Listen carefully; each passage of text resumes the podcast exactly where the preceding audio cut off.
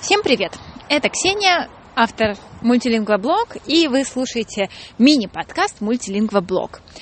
В этом выпуске я хочу вам рассказать про свеженький случай языковой интерференции, который приключился со мной буквально сегодня. Сегодня 14 или 15 декабря, значит, скоро Рождество – потому что Рождество здесь в Португалии главный праздник.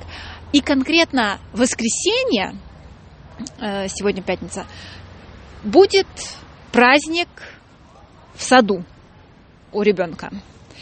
И уже какое-то время назад я получила письмо от воспитательницы, что будет какой-то обмен одеждой. И что вот принесите, принесите что-то из одежды будем, будет обмен.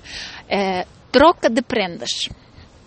Ну, я еще подумала так, что так, надо будет спросить, что это вообще такое, потому что что-то я не поняла.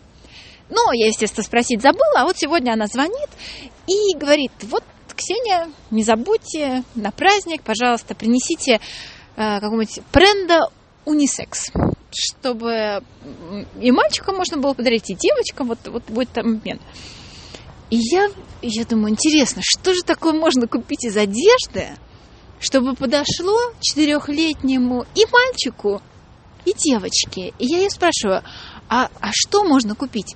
И она мне говорит, ну, книжку, например. И тут я понимаю, что я перепутала испанское слово пренда, которое обозначает любую, любой предмет одежды, как item по-английски, с португальским словом prenda, которое обозначает подарок.